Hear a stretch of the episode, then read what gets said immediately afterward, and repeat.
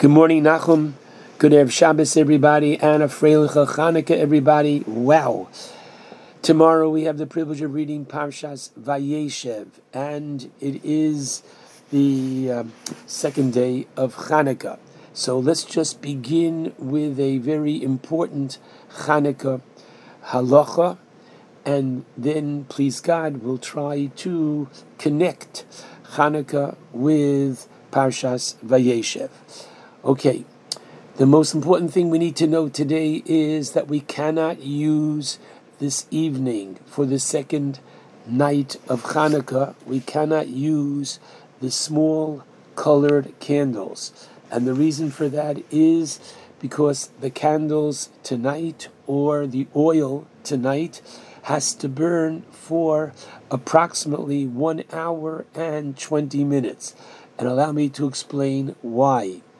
We light the Hanukkah candles before we light the Shabbos candles. And we're lighting Hanukkah candles approximately 410, maybe just even a few moments before, so we're not rushed, but let's work with 410, okay? And now, what's happening? Uh, you need to know that throughout the week of Hanukkah, the ideal time to light the menorah is at the end of Shkia or approaching the end of Shkia, which in the New York area is approximately 5 o'clock, a few moments thereafter. So we have to go from 410 to 430, 428, which is what Shkia is. There's your 20 minutes it has to go a half an hour till five o'clock, which is the best time to light the menorah. And then once the menorah is lit each and every night of Hanukkah, it has to burn for minimally a half an hour. That's going to bring us to 5:30. So you need to have illumination to go from 410 till 5.30, which is your hour and 20 minutes. So therefore, if your Hanukkah menorah can hold Shabbos candles, the traditional Shabbos candles, they last more than an hour and 20 minutes, no problem. If you don't have a menorah that can accommodate the Shabbos candles and you don't have an oil menorah, then the next best thing would be to use these tea lights, the small round tea lights, and you don't need a menorah. What you need is two lights, and you'll put a third one off to the side, so that will serve as your shamash, and that can fulfill your mitzvah of Ner Chanukah. But it's important, once again, that we do not um, use the small colored candles, number one, and whatever we do, we are especially careful when we are, quote, not playing with fire, but using fire to make sure that the safety of our homes is being maintained at all times. Okay, I'd like to share with you this morning a very basic, important Hanukkah theme, which I think can be connected easily to Parshas Vayeshev. Think about it. The Greeks prided themselves that they were intelligent people. They valued wisdom and so they prided themselves that they had such philosophers as Aristotle, Socrates, Plato. The only issue is what kind of intelligence do they recognize and value? And the answer is what we call Seichel Enushi, the intelligence of man, meaning that which man can understand, that was regarded to them as intelligence, and of that they were proud. But something which man could not understand, that they had no use for. And not only that, they found that type of knowledge to be a threat to them. So that we as a people perform chesed, kindness, visit the sick, or have logical laws that say that if one person damages somebody else, they ought to pay for it. They had no trouble with this. But as we find in the Al Hanisim, that we are adding to the Shmona Esrei and to the Birkas Hamazon, a reminder tonight that you have to wash, and we have to recite not only Ritzei in the Birkas Hamazon, but Al Hanisim as well. So in the Al Hanisim, and we describe what the threat was at that time to the Jewish community, we say that their intention was the Greeks la'aviram mechuke ritzonecha, to cause us to stray and to go away from the chukim, the statutes that God has given us. Those are the laws which to us we do not have the reasons, namely chukim, such as basar b'cholav. I have meat which is glatt kosher. I have milk which is cholav Yisrael, kosher meat, kosher milk. Yet I cannot mix the two. Why not? And there's only one answer, and that's called seichel eloka. This emanates from a higher form of intelligence called God. I cannot wear wool and linen together. Why not? Again, it comes from God. And so there are numerous, very significant chukim, including the para aduma. If a person becomes tamei, and the whole idea of tum'ah and tahara, purity and impurity, which interestingly is the topic of the dafyomi that we are studying these days. Amazing.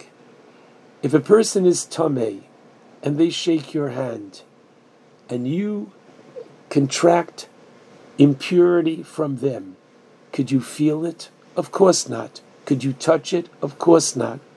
And so, by us, this is very real.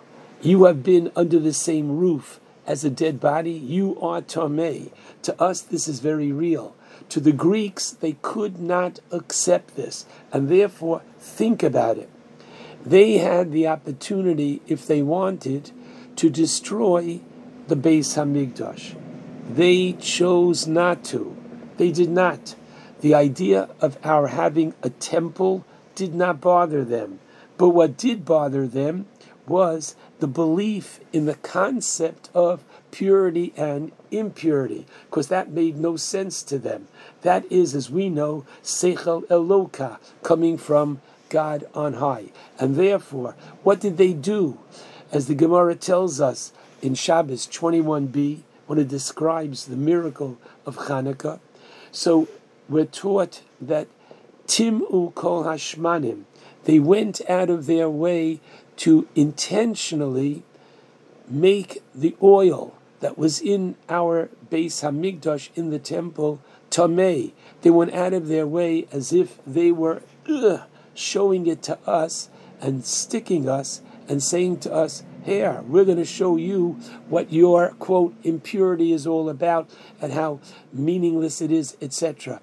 So it is specifically the chukim, it is specifically the laws that do not have a rational sense to mankind that they try to get us and to rid us therefrom.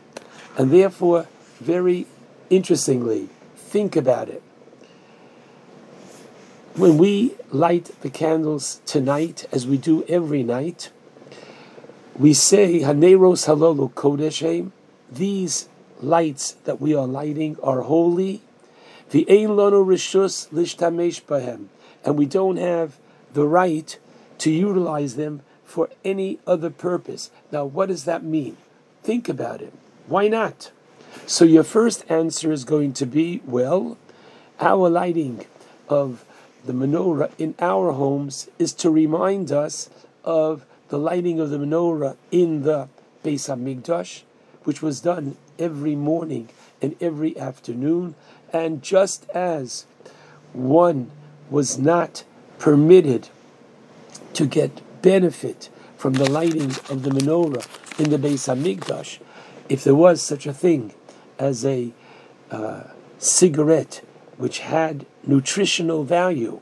Wow, such a thing you could not light up from the lights of the menorah. So we too emulate the lighting of the menorah in our own homes, which think about is giving our own home at the time that we light the Ner Chanukah a kind of designation as a mini Beis Hamikdash, but in keeping with the theme of Hanukkah, watch.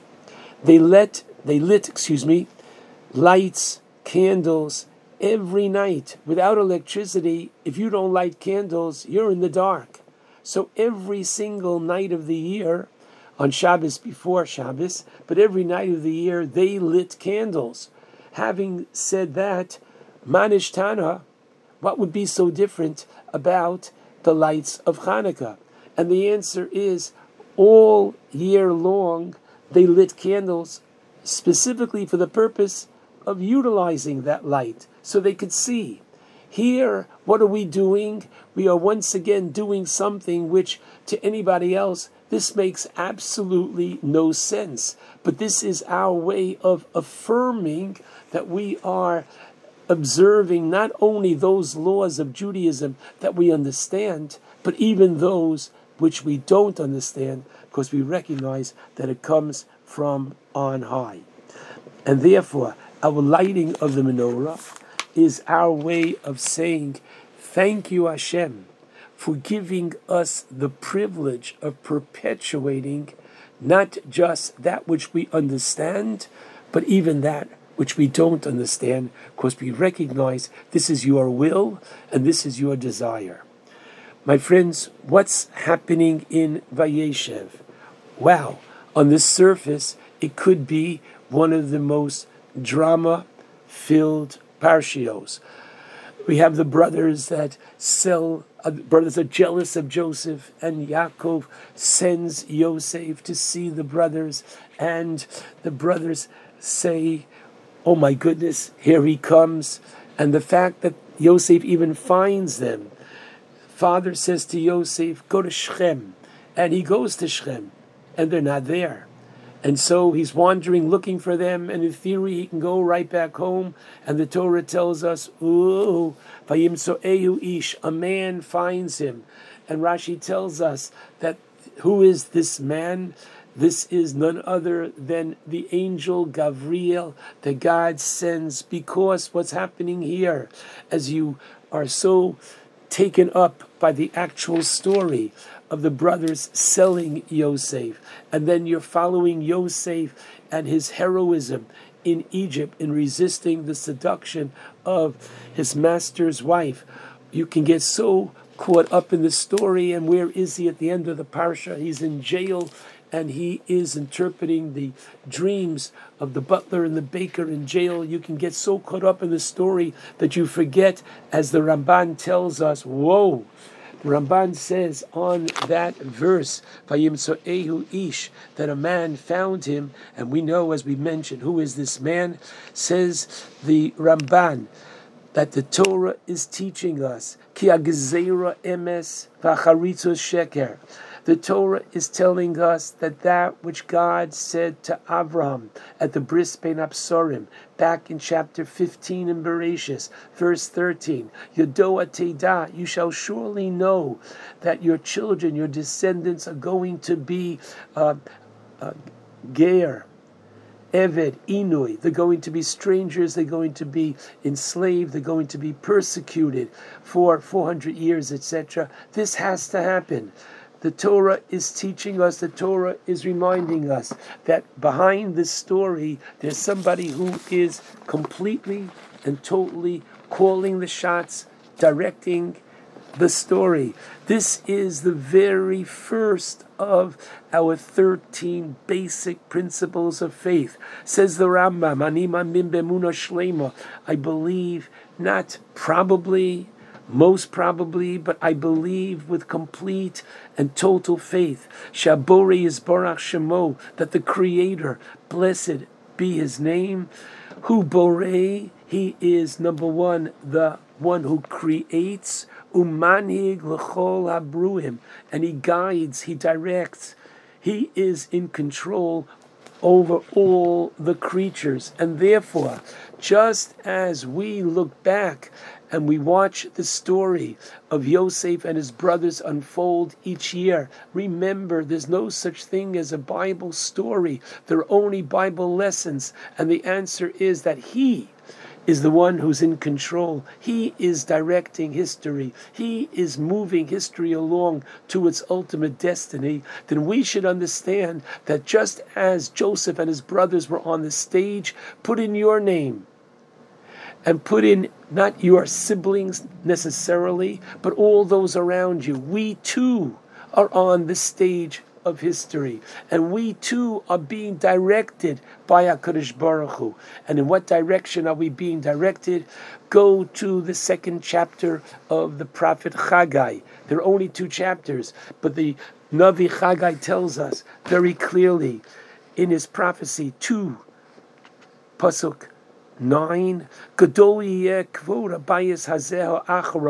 the very beginning when they built the second Beis Hamikdash, which required the Navi, and we had Chagai, Zachariah, Malachai, the Navi says, Great will be the honor and glory of Habayis Hazeh Achron, the last one, Minor Rishon. And the rabbis tell us that we're talking about not the second Beis Hamikdash, which paled compared to the first one, but rather, please God, the forthcoming third Beis Hamikdash Read carefully and follow tomorrow. If you can go to shul, fine. And if not at home, read slowly the Haftorah from Chagai's contemporary Zachariah. And he speaks of that vision of the golden menorah that has become the symbol of the quote state of Israel. And look what you find to the right and the left of this golden menorah.